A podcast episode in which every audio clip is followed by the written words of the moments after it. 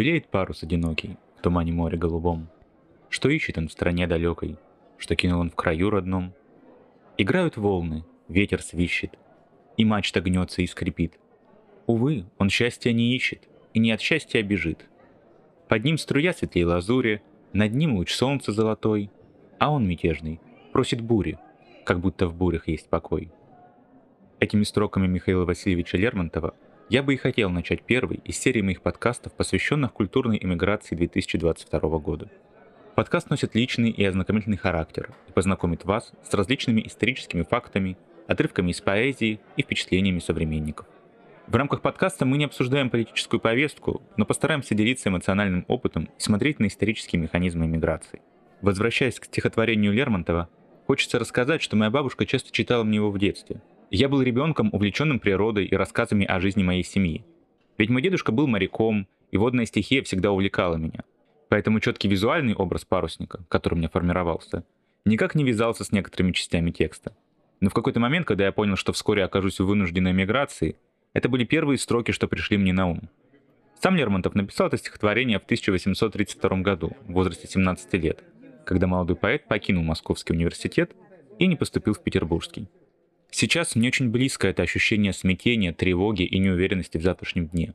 Решение покинуть страну, собрать один чемодан, наполовину состоящий из техники, и один рюкзак с личными вещами, было принято буквально за пару дней после отъезда моего хорошего друга. Изначальный план переехать в конце месяца сменился на стремительный побег, а то небольшое количество денег, что остались на счету, не предвещали долгой и счастливой жизни за рубежом. Так, буквально с тем, что уместилось в руках, при поддержке друзей и семьи, не имея даже варианта размещения в стране финального пребывания, я оказался здесь, в Стамбуле, где сейчас и записываю этот подкаст. Сам Стамбул был перевалочным пунктом для иммигрантов еще в 20-е годы 20 века, приняв в себя порядка 200 тысяч мигрантов из объятой гражданской войной царской России. Звуки этого удивительного места вы, кстати, можете слышать на заднем плане. В каждом из выпусков я буду стараться записать звуки мест, где нахожусь, и использовать их для оживления наших разговоров. Так получилось, что абсолютно случайно, именно здесь, в Стамбуле, Судьба собрала нас с прекрасными ребятами.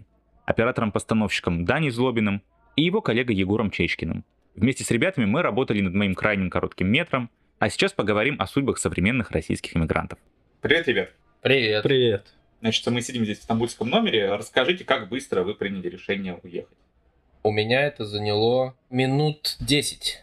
С того момента, как я узнал э, от трех людей э, некий слух, что будут перекрывать границы, вот, и когда мне третий человек это сказал с другой стороны, совсем другой человек, то я принял решение. Мы созвонились с родителями, с женой и поняли, что мне надо уезжать. Родители сами за границей уже давно, а я вот э, с женой э, в Москве. А какого числа это примерно было? Это было первого числа. И мы взяли, то есть вечером первого числа мы приняли решение – я в Белке между спектаклями вел спектакль как художник по свету, и в перерыве между спектаклями мне написал третий человек, мы созвонились с родителями, созвонились с женой, э, там одновременно с этим э, было третий звонок, спектакль начинается через пять минут. я такой, сейчас я жене должен позвонить, она разрешила уехать, и мы взяли билеты на ночь со второго на третье. Были, получается, сутки до отъезда. Я думаю, что это заняло у меня где-то час или полчаса до этого дня два я работал на проекте в Петербурге в экспедиции, и целыми днями я был изолирован от э, новостей, как бы на работе не думаешь вообще о ситуации, и думаешь о ней там в час, пока едешь в машину, в машине на площадку, и час, когда едешь на, из площадки домой. И это было очень неприятно сталкиваться с реальностью, потому что достаточно успешно получалось в работе от нее убегать. Мне причем тоже с нескольких сторон поступала вот эта информация про то, что границы непременно закроются или ведут вообще положение военное 4 числа. Но параллельно я начинал задумываться еще о вообще будущем э, на длинной дистанции в стране, потому что глобально вообще-то я хотел эмигрировать уже достаточно давно и предпринимал к тому шаги. Я знал, что я как бы сам себе чуть-чуть не договариваю, в том смысле, что ловить в Россию нечего, и надо уезжать э, так быстро, как возможно, потому что позже можно будет не уехать. И вот э, на второй день после съемок я приехал, пошел, выпил один белый русский, созвонился с родителями, которые живут в Канаде и очень волнуются о ситуации в России. Потом вспомнил, что есть элемент четвертого числа, который наступало на тот момент послезавтра, то есть это был вечер второго. И понял, что вообще-то надо купить билет. Да, я помню, потому что ты собирался изначально как раз на четвертый покупать билет, но вечером вы разговаривали, я утром третьего просыпаюсь, ты мне говоришь уже, что тебе через несколько часов нужно заказывать э, такси, билеты куплены, и как бы ты улетаешь. И отчасти, наверное, это тоже меня подтолкнул, потому что мой план был как бы в конце марта, начале апреля уезжать. И я начал переписываться со старыми финскими партнерами, которые тоже вот мне как раз написали, что есть слухи о том, что Россия закроет 4 числа границы, типа выбирайся. Вообще, на самом деле, вот э, если задуматься, самый вот сильный страх, который действительно у меня был, ну, не говоря про, знаете, вот это чувство вселенского пиздеца, когда это началось, но когда я вдруг подумал, что меня могут взять послать туда воевать. Да, я хотел иметь второй запасной аэродром, но меня вполне устраивала жизнь в этой стране и путешествия по этой стране. Вообще супер, обожаю этих людей, культуру и так далее. Страх того, что мне придется реально... Я не хочу воевать, не хочу воевать э, с соседним народом, я не хочу воевать на это государство, то есть на эту власть. Получается, у меня один плюсик за то, чтобы остаться, потому что я люблю эту страну, природу, людей, культуру и так далее, со всей самобытностью и несамобытностью. И несколько минусов, чего, типа, почему я не хочу сейчас здесь находиться. Ты принимаешь это решение, покупаешь билеты, и все, а дальше какая-то белка начинается э, элементом страха, усугубляющим вообще ситуацию, что в какой-то момент ты понимаешь, что может быть вообще уже что угодно. Потому что э, до того, как это началось, когда говорили там, что вот э, мы пришли на границу с Украиной и там на Западе ожидали войны, а мы все отрицали, как бы официальные лица. И когда там Путин решил признать ДНР и ЛНР, ну, все это время оказалось, что это э, типа с точки зрения какой-то обычной э, политики Путина закончится там примерно как было с Крымом, что э, он, он возьмет, возьмет этот кусочек, э, все очень расстроятся и так и, и так и останется. Ну да, тоже так казалось. Ну, то есть, что, что... Не, будет войны какого-то. Потому что непонятен в чем смысл. А когда началась как бы настоящая война на территории Украины, которая в риторике там госсми объясняется достаточно непонятными причинами, такими как э, неонацисты, бендеромобили, наркоманы. Теперь да, еще да. там появились химическое оружие. Ну, то есть э, достаточно Опыты нелепые. на летучих мышах. Действительно страшно, причем, что вот я когда вчера позавчера пересматривал фильм «Хвост виляет собакой», который ну, очень близок вообще к вопросам там информационной войны, и там просто буквально есть сцены, которые ну, очень созвучны с тем, что, чем сейчас э, жонглируют там русские СМИ и как бы теперь, как бы, может быть вообще что угодно, потому что, ну, то есть, если мы это, то вообще может быть что угодно. И вот сидишь ты 2 числа и говорят, ну, вот 4 у нас будет война. Ну, может быть и будет. Угу. Может быть и завтра, может быть сейчас вообще, не знаю, скажут, что теперь нет интернета. Может вообще что угодно. А они второго как раз начали про ядерное оружие еще заговорили. И я еще, думаю, да, это да. все может. Ну, то есть, теперь я не знаю, что этот человек не может сделать.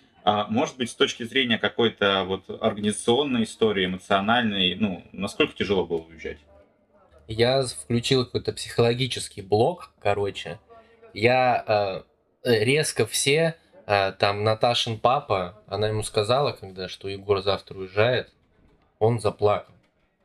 А он такой, типа, афганский ну, чувак. То есть, он заплакал, потом такой, ну ладно, что правильно. То есть как бы э, и все начали хотеть со мной увидеться, все, э, там родители, ну там мама Наташа там с мужем решила проводить меня на машине в аэропорт. А когда я уже вечером вот э, только вот позвонил, там Наташа всем парням, кого мы знали, там написала, ну, нашим друзьям, типа, что вот сами думайте, что делать, Егор уезжает, грубо говоря. Типа, взвешивайте сами все. Вот. И э, Ларик сразу приехал, наш друг оператор. Тоже приехал к нам в гости с женой. Типа, я говорю, слушай, мне надо поспать, на завтра в 8 едем утра подписывать всякие договора, потому что у меня только день. Он говорит, нет, а если ты уезжаешь, типа, я обязательно сегодня приеду, потому что, возможно, типа, это мы очень долго не увидим. И все как бы начали вот э, тянуть тему с тем, что мы, вот я навсегда уезжаю. А я поставил такой, знаете, барьер э, психологический, что это такое, это обычная, обычная поездка в Стамбул. Прикольно, посмотрю город, никогда не был. И вот я просто еду, туристическая история абсолютно. И вот до конца я говорю, нет, ни с кем не будем видеться, э, это меня нельзя, не надо провожать в аэропорт. Наташа такая, я хочу тебя проводить в аэропорт. Я говорю, ты меня никогда в аэропорт не провожала, почему сейчас даже, ну, не знаю. Я... То есть я полностью, как бы, это меня успокаивало. Я превращал это в обычный туристический трип.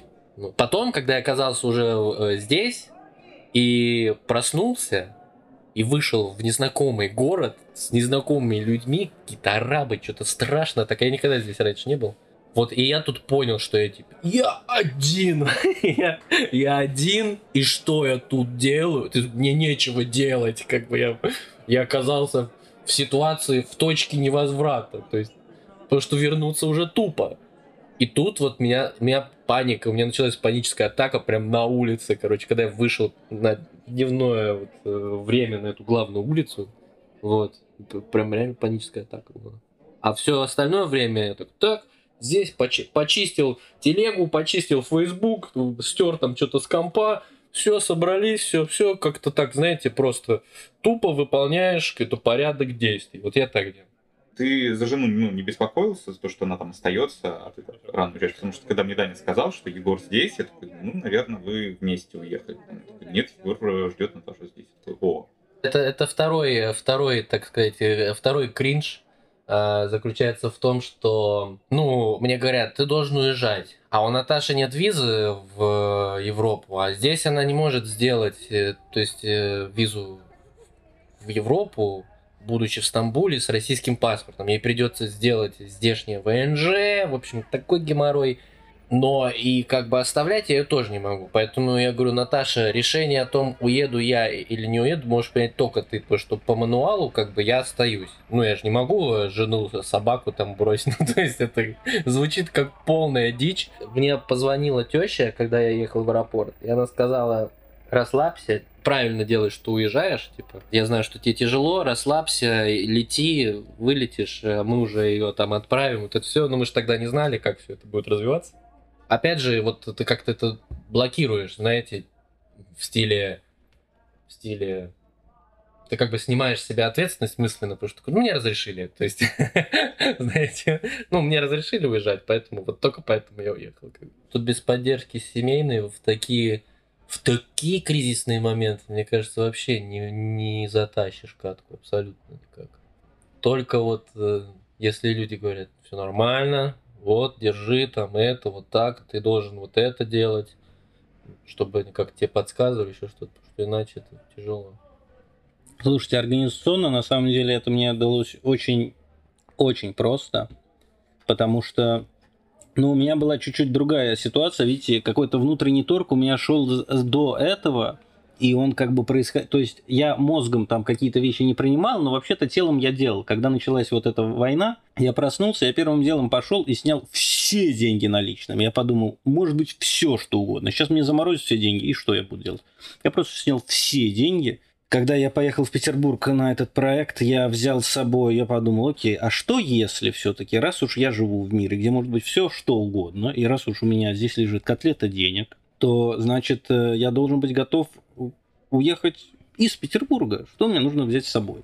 Оказалось, что экстренно мне взять с собой нужно всего лишь э, эту самую котлету денег, э, папку с документами за всю мою жизнь и, и 7 жестких дисков.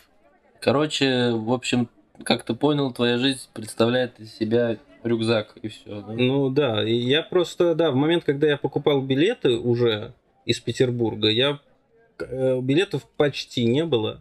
И пересадки там были какие-то непонятные. И стало мне казаться, что вести с собой багаж, чтобы иметь там лишнюю пару штанов рабочих, смысла как будто бы нет. Поэтому я поехал только с ручной кладью. Не, у меня организационно вообще все по кайфу, потому что у меня супер семья, как бы, когда мы приняли решение, что покупать билеты. Э, мне родители сразу начали брать билеты, а Наташа начала сразу собирать чемодан, потому что мне надо было допровести э, последний спектакль за 8 тысяч рублей. Вот. Э, и поэтому на следующий день просто мы с 8 утра до 7 вечера ездили по юристам, чтобы со составлять доверенности на родственников и на, на юристов, чтобы могли получать за нас справки и так далее. После этого мы приехали, выпили полбутылки вина, покушали, дос, я собрал, дособрался, ну, какие-то свои вещи докидал, и все, я сразу выехал в аэропорт. Типа, не было времени вообще даже, ну, ничего такого, знаете, там, посидеть, там, не знаю, посмотреть киношку, Слушайте, ну, э, было очень много рассказов в, в соцсетях, да, в частности, там, в Инстаграме, о том, что телефоны проверяют. Эти О, вопросы. выход из-за границы. Отличная тема, да? Вы про нее вопрос хотите задать? Ну, типа, сталкивались ли вы с чем-то подобным? Ну, для меня э, нет, я не столкнулся в итоге, но я очень переживал за историю с пересеч... ну, с отлетом из России. Я удалил Телеграм, что-то там почистил, что смог, что, что ну, не, непонятно, что при этом чистить толком. Ну, Телеграм удалил. Вот. И я очень переживал, потому что у моих знакомых там и там кто-то напрямую у меня знакомый, он с этим сталкивался, теоретически, учитывая как бы информацию про то, что там вот будет завтра мобилизация, оказалось, что э, это может быть проблематичным. И, в принципе, потом уже я подумал еще одну мысль, что это же как это дико, что вообще этот страх существует, что тебя не выпустят из твоей страны, блин, ну типа вы чего, ну это странно, да, он да, есть, да. он реалистичный, ну типа я реально думал, блин, сейчас бы вот не сделать какое-нибудь неловкое движение, и вот, вот только бы вот я думаю, сейчас я в Сеул, оп, там уже что угодно, пожалуйста, не пускайте меня, это, это, ну я там разберусь там в этим за границей. Главное мне вот сейчас пройти. Вообще, там... если задуматься, это же такая тупость. Ты хочешь свалить, и боишься свалить боишься больше, свалить. чем там вот кого угодно, блин, уже заграничных. Да, да, да. При да. том, что момент не очень благоприятный, чтобы встречать иностранцев mm-hmm. в целом. Это был некоторый триллер для меня, прям психологический, прохождение этих нескольких этапов на пути в самолет из Москвы в Сеул. Потому что на стойке регистрации вдруг дяденька такой, а у вас есть виза? А я лечу э, через Сеул в, этот, в Малайзию. А я ему говорю, ну, Индонезия, не надо визу. Он такой, и начинает куда-то звонить. И я очень напряженный момент, потому что у меня же есть весь этот бэкграунд, и я думаю, блин, что-то не работает. Он долго разговаривает и говорит, чувак, Малайзия, не Индонезия, все нормально. Начинает пробивать билетики типа перепутал страну. Я перепутал страну просто, да, потому что, ну, у меня там от момента, как я понял, что вообще происходит до того, как я сел в самолет, произошло там 4 часа, за которые я покидал вещи в сумку, мы с тобой про прошлись там по банкоматам, я раскидал деньги на кредиты, чтобы в случае, если что, как бы у меня эти списались деньги, как бы не думали, что я кредитный должник. И мы с тобой позавтракали. Вот и все. Вот. И поэтому я перепутал страну. Хорошо. Да он дальше проверяет этот тип компьютере своем, проверяет что-то, проверяет. Опять какая-то пауза, он уже распечатал. А я летел с сестрой. У меня как бы все, у меня родители за границей, у нас общие билеты с сестрой, там мы с ней вместе вылетаем э, Сеул, там, а потом разными рейсами разлетаемся. Она летит, у нее есть вид на жительство, у меня э, нет, мне надо перекантоваться где-нибудь. Вот, и мы летим с сестрой, все отлично, как бы вот сестра. И, и вот он распечатал уже эти два посадочных талончика, и они лежат на столе, эти два посадочных талончика. Я думаю, ну все нормально, как бы вот сейчас он там что-то вобьет, и все. Он что-то, а он как бы, по-моему, даже по телефону опять говорит, или до сих пор на телефоне висит. И тут он берет эти посадочные талончики, рвет их и выбрасывает. Как, как в Гэге с Путиным, знаете, в этом, в, в Гриффинах, что типа... А Путин там достает, типа, автомат Калашника, это, зажигалку. Потом достает гарпун, стреляет в стену, снимает на него пальто, вешает. Вот. И он рвет их. Я думаю, боже мой, он что-то нашел, не знаю, нашел, что я был, э, что я снимал митинги в 2012 и я однажды был задержан, и что, не знаю, там что-нибудь записали на меня. И дальше что-то сидит на телефоне, на, на компьютере. И оп, появляется один талон на столе. Я думаю, так, ну, наверное, сестре это, наверное, это. И оп, второй появляется. Думаю, а, хорошо, все нормально. Потом он что-то проводит мой паспорт через эту штуку над клавиатурой, и он так пищит странно. И он опять звонит кому-то. Я думаю, блин, вот сейчас, значит, наверное, он что-то нашел на меня. И он берет эти билеты, пододвигает так себе. Я думаю, блин, он что, опять их сейчас рвать будет? Что за бред вообще происходит? И начинает обводить там что-то ручкой. И такой, вот это ваш гейт, э, все, счастливо пути, у меня, к сожалению, не получилось посадить вас типа рядом. Но вот там вот, когда будете лететь следующий рейс, вот там пересадочка после Сеула, будете рядом сидеть, все хорошо. А сестра в этот момент, оказывается, она не видела, как он рвет билеты, потому что она смотрела куда-то за спину, и она увидела вообще, что пока он звонит по телефону, говорит где-то там мою фамилию, пришли люди в штатском сзади и стоят, и думают, ну пиздец.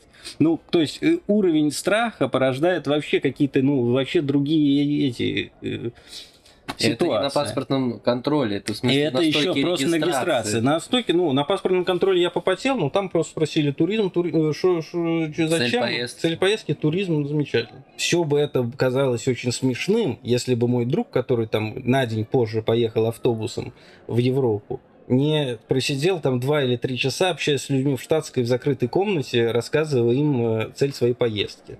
Слушайте, ну если вот говорить про эффективность запугивания, они, конечно, молодцы. Это работает. А это работает у них филигранно. Они очень хорошо подготовились, а, зачистили всю поляну политическую и, и вот ввели эти законы, что, ну, все говорят, ну, мало выходит людей на митинги против войны в России. Ну, только войну. А ты попробуй... Войной назови. Ну да, да, ты попробуй, блядь, это. Ты попробуй выйди, зная, что тебя могут э, на пятнашечку, ну, Вообще, да. Вот еще что интересно. С Тбилиси вот как бы ситуация вообще, да? Чтобы как бы зафиксировать ее как-то в разговоре, что все поехали в Грузию. Ну, большинство людей поехали в Грузию, и там сейчас, да, какая-то напряженная ситуация по Фейсбуку, а, что русских немного как-то недолюбливают или боятся, или, или стыдятся, да, что они не выходят. Я, видел, я слышал несколько претензий. Значит, претензия номер один, естественно, что рабочие места приехали отобрать. И как бы если интеллигенция какая-то приезжает, и вот эта вся богема, и бизнесмен это еще одно, а если обычный люд, то это вызывает проблемы. Второе, э, второе, что вот вы сбежали, как бы, а там ничего не сделали, то есть вы просрали страну. И третье, что вы не выходите на митинги. Ну, ну, что, что, кстати, абсолютно неправда, потому что, ну, вот, пока я был в Питере, там ходили, там нормально ходили. Говоря о том, что там вы ничего не сделали, я сегодня в первый раз столкнулся, когда мне знакомая, которая участвовала вот в митингах, там, когда была история с Беларусью, и сейчас она мне написала, что, типа, ну, вот, э, я остаюсь, я буду трудиться, пытаться что-то сделать, полезное, а не эти бесполезные митинги. То есть человек, который участвовал, был активистом, он за эти годы и то умудрился разочароваться и сказал, что, типа, ну, стараться найти вещи, которые более значимые и как бы больше спасут. То есть, мне кажется, легко обвинять русских, но надо пожить немножко для начала в России, да, чтобы понять, как это происходит. Ну что... да, тут вопрос контекста и ну, уже каких-то глубоко политических моментов, потому что так или иначе сейчас за эти, за эти 10 лет, которые прошли, в общем, как называется, эти превентивные действия, ну, наказание, наказания да. как бы за выходы на митинги, они приобрели ну, ну, совершенно другие масштабы, там и финансово, и в смысле посидеть. Потому что тогда, и лидеров нет. Уже. Тогда еще никого не сажали.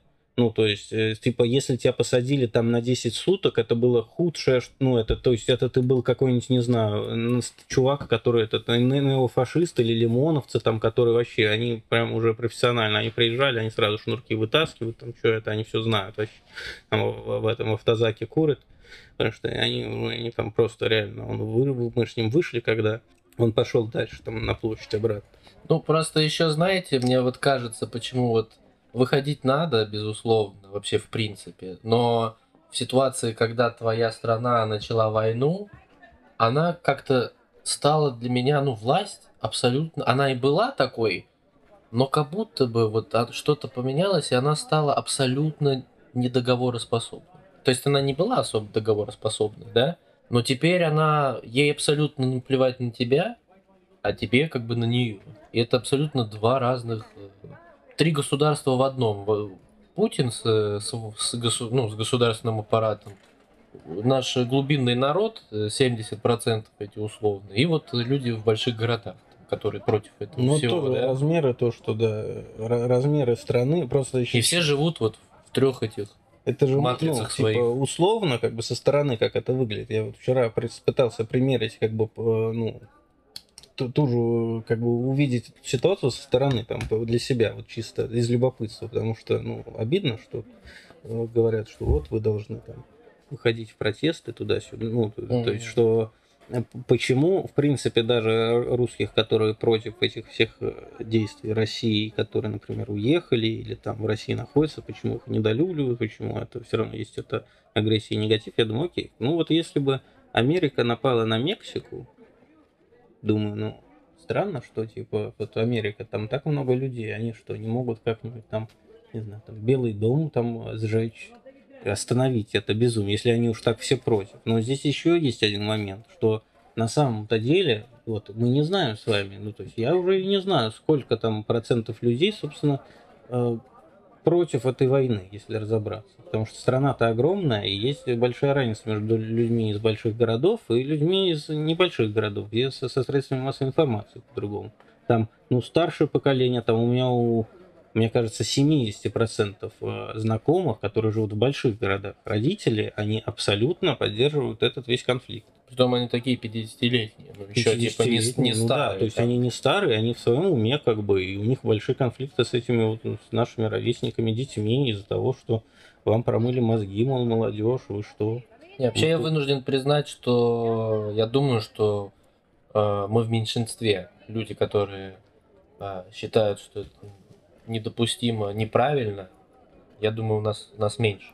Слушайте, вот эти аллюзии, они вот сейчас уже под- подпустили, но, конечно, вот то, что ты чувствуешь себя немцем, типа, в Ну да. 41-м, это вообще это настолько сильно, как бы, во- вообще вот эти, вс- все исторические какие-то, знаете, вот когда ты историю изучаешь, тебе в школе объясняют, потом ты сам что-то читаешь, в стратежки какие-то играешь, да, вот собирательный образ э, вот э, Второй мировой, вот и немцев, как они себя ощущали, обычные граждане, да, вот гражданские, не военные, и вот этой вот э, какой-то этой интеллигенции, которая в семнадцатом году была вынуждена покинуть Россию, я как будто бы ко мне история слегка прикоснулась своей дланью, вот этой еще раз как бы круг сансары про- про- прокрутился, и как бы я оказался там же, где они. Понимаете? И, и я тоже е- еду в Стамбул, тоже, и мы все вместе едем в Стамбул, и здесь на перекладных снимаем какие-то квартиры,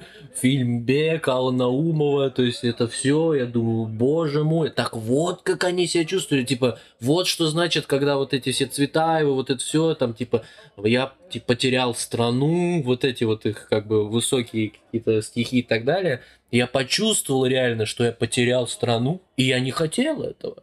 В смысле, меня вынудили. Я первый день в Стамбуле, и Красовский написал какой-то там гневный в Фейсбуке, значит, что, что типа вы, блядь, вы, блядки, вы, не патриоты, вы, вот это все. Если вам так не нравится в этой стране, съебывайте из этой страны. Я такой, ну иди нахуй, я уже съебал, блядь, типа. Именно поэтому Антон Красовский я съебал. Ну и Песков, по-моему, сказал, или кто там, что Да, вы, да. вы не русские. Если ва- вам стыдно, короче, за русских, то вы не русские. Это так Вы- обидно. Это так Это обидно. обидно. Я думаю, да пошел ты нахуй, При блядь. этом, ну как сказать, ну блин, ребята, вы же не спрашивали нашего мнения. Да. Да, вот в чем проблема. Или не слышали нашего мнения. И не слышат, и не, и не Ну, слушают, и не слышали, хотят. Это как бы вообще это отдельная история, которая сколько там мы кто-то переизбирается. Насчет, да, это еще абсолютно ужасно, что всякие э, новые суперзаконы, что называть это войной. Преступление чувака сегодня арестовали, который вышел с плакатиком э, «Хуй войне», только вместо букв там были звездочки. То есть его задержали с плакатиком со звездочками. То есть, ну, типа, вы чего? За оскорбление э, советской армии, кстати, да? Со- Да. Извините, российской. Сейчас русские выглядят, типа, как абсолютная черная хрень. Типа, здесь нет никакого оправдания этой войне. Типа, нет у нее никакой, ну, логической причины. Реально вот как мы вот с детства слышали там от родителей, от бабок с детками, типа вот это, ну немцы. Типа немцы это немножко Очень имя нарицательное, да, немцы. да, да. Это не нация, это вот как бы немного Ну, фрицы. Потом разобрался там, да, с фри- что есть нацисты, есть немцы. немцы. Мгм. У, у всех конфликтов там в истории плюс-минус есть разные, можно посмотреть, там, столетняя война, французы хотели это, англичане это, и что-то там, ну, воюют, ну, понятно, ну, какие-то там процессы. А там вот фашисты, вот, ну, что угодно, ну, фашисты, блин, ты их вообще никак не оправдаешь, очень плохо. Они вот в- враги, на- вот в Индиане Джонсе фашисты, везде можно вра- врагов фашистами ставишь, очень удобно, потому что они очень плохие. Это ужасно, что сейчас э, русские, как бы вообще как нация, вот они, они ассоциируются с этой какой-то немотивированной агрессией. Я недавно смотрел э, с Венедиктом у Гордеева интервью. Ну, буквально там два дня назад. И он сказал вот вещь, которую я тоже думаю, э, что должно поколение пройти, чтобы это забылось. И он тоже сказал, что он, когда был молодой или еще там уже еще ребенка, он говорит, я помню, когда ветераны, летчики советской армии встречались типа с летчиками э, типа э, немецкой, ну бывшей фашистской. И они, короче, ходили и клали цветочки под один памятник. И у него, говорит, у меня не укладывалось в голове, как они могут, они же друг друга сбивали, как бы, они же против друг друга. А прошло, говорит, 16 лет с конца войны. То есть прошло как бы поколение, а они уже забыли. То есть он говорит, это тоже забудется. То есть уйдет Путин и его команда, сменится правление, и, и естественным образом как бы все это основной вот этот груз, который сейчас лежит, вот этот вот груз какого-то невероятного пиздеца, неоправданного насилия, вот этого всего, вот он как бы уйдет. Естественно, я думаю, мы чисто вот э, до конца это расхлебывать будем. Ну, Германия сколько расхлебывала? Лет 50? Ну, Да, ну так, и как бы все равно они до сих пор напрягают. Ну вот, а я по- хотел дополнить твою мысль про поводу, по поводу, почему для них Путин Гитлер. Потому что э, действительно очень по похожему. Я не знаю, они задумывались ли, или это так случайно получилось, что они там эти в 4 ночи напали, эти в 5 утра, э, без предупреждения войны, без объявления, э, просто начали эти с самолетов, эти как бы градами херачить. И э, я просто заметил интересную э, закономерность. Я недавно изучал, э, как Англия себя вела во время начала как бы, э, мировой войны второй. И там, э, собственно говоря, они сначала, пока не пришел э, Черчилль, э, там они достаточно все лояльны были к немцам. То есть они пытались просто лояльненько, ничего, никаких санкций не вводить. Ой-ой-ой, вы плохие, говорили они, но больше дальше разговоров не заходило. Вот. И я думаю, что у них как бы есть какое-то представление об исторической памяти, и я думаю, что в этот раз они просто, ну, и нет, мы эту фигню не допустим. И все самые первые санкции, вот с самого первого момента, то есть там, типа, вот эти ООН или там НАТО, что-то как-то, я помню, первые дни вот они как-то вот нехотя все это начинали, и Англия всегда первая была. Она такая, так, мы закрываем э, эту воздушное пространство, мы вводим такие-то санкции. И все страны, знаете, за Англией так так так так так так, так как бы начинали. Ну, Англии не надо одобрения, потому что он не входит в Евросоюз, естественно. Но в целом, как бы, она вот первая была страна в Европе, кто вводил всю вот эту фигню. Потому что я думаю, что она помнит, как это было с Гитлером, что сейчас он там Чехословакию забрал, там потом это, потом Австрию присоединил, бум-бум-бум-бум-бум, ебать, и уже не остановить. И они как бы, ну, испугались, что сейчас он реально Украину, потом еще что-нибудь захочет, еще что-нибудь захочет. Ну, типа, он безумный, как бы, ну. Если остановиться, да, в моменте, предположим, вот мы уже сколько-то дней здесь, в Стамбуле, какие у вас в целом вот личные ощущения? Вот прям Вся турецкая музыка очень грустная. Любая. Да. Ты идешь по улице, играет радио, очень грустная ностальгическая музыка. Ты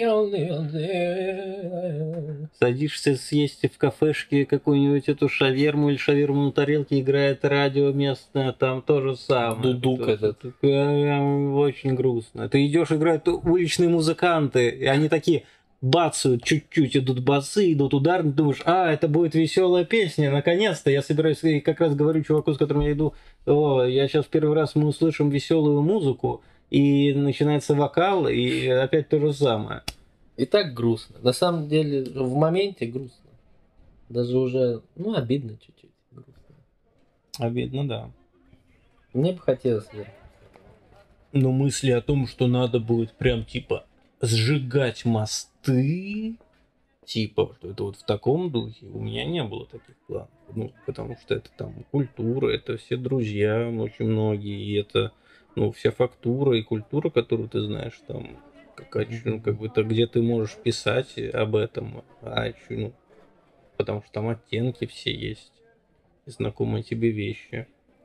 Как вы думаете, как сложится, во-первых, э, ну, история нашего поколения, да, ну, тех, кто уехал, и, соответственно, следующего поколения, которое ну, остается в России? Ну, я надеюсь, насчет э, э, людей, которые уезжают, наверное, мне кажется, было бы здорово, и это было бы здорово со стороны Запада, в том числе и для них, чтобы они как-то использовали весь этот отток там креативного класса и не только для, для своих же благ, чтобы у них появились там хорошие специалисты, которые, ну там, Лазло Ковач, он беженец там из какой-то там Чехословакии или что там. Вильмас, Вильнас Жигмонт, это вот кинооператор американский известный, этот, э, как его зовут, пролетая над гнездом кукушки, Милош Форман, то есть многие-многие люди, как бы там эти иммигранты русские, которые там Голливуд строили, там какие-то господа, ну то есть что эти люди так или иначе как-то их поддержат, они там встроятся в какую-нибудь систему и смогут делать неплохие вещи э, на другой почве. Наверное, это был бы лучший сценарий. Не знаю, насколько он как бы э, будет реалистичен. Ну нет, я, я, честно говоря, мне кажется, ничего хорошего не будет. Иммиграция это всегда очень много жизни поломается. Я, честно говоря, и очень сильно не уверен по поводу своей. А не, не, не сказать, чтобы моя карьера в России прям блистала бриллиантами Голливуда, вот, а здесь подавно. Ну, пока что у меня пессимистично какой-то настроение. Все, что я, я не знаю вообще, стоит ли продолжать заниматься, чем я занимался. Вот, безусловно. А так, мне кажется, что, да, поколение, которое... Ну-ка, айтишники, что, у айтишников все будет зашибись, я думаю. Креативный класс это всегда тяжело. Даже Тарковский, вспомните, тоже все равно. А он там был великий.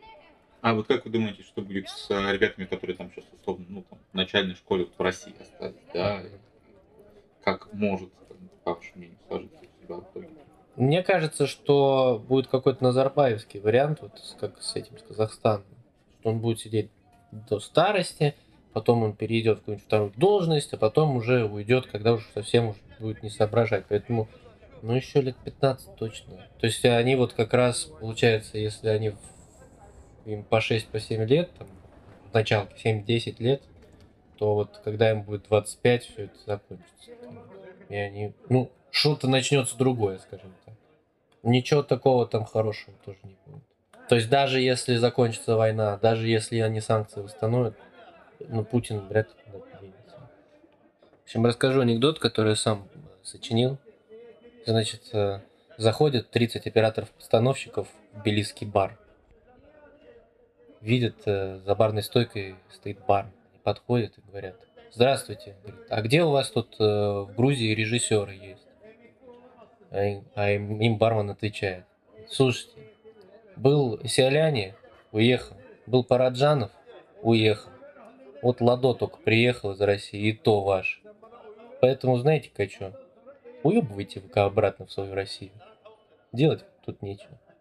Конце нашего разговора вдруг э, кому-то там из слушателей захочется с вами связаться. Если вы хотите, скажите, если нет. Э, Стамбул всегда был скорее перевалочным пунктом, да, даже в времена вот, э, революции 17 года. А куда вы направляетесь дальше? Я планирую пока что ехать в Португалию, в южные земли под названием Альгарвы, к семье на первое время. Вот, и мы будем присоединять Наташу. Потом посмотрим, либо мы поедем в Лиссабон, либо в Порту, это большие города, и там будем жить и пытаться. Она монтажер и оператор, ну, что-то будем думать. Вот, либо, либо куда-то в Европу. А я направляюсь, моя как бы квази-конечная точка – это Торонто в Канаде, где у меня тоже семья. Но оттуда как-то надо будет развиваться в Ванкувер или в Штаты. А как я там окажусь? Это еще вопрос.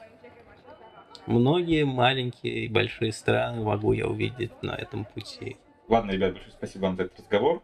Завтра мы уже начнем потихоньку разъезжаться, но я надеюсь, что в каком-то скором обозримом будущем мы все равно увидимся, обнимемся и, может быть, даже поработаем. Большое спасибо вам за разговор. Большое спасибо, Спасибо, Александр Саша. Эдуардович. Вот и подходит к концу моя недолгая остановка в Стамбуле. На самом деле это довольно странное чувство – окунаться в другую культуру в таких обстоятельствах.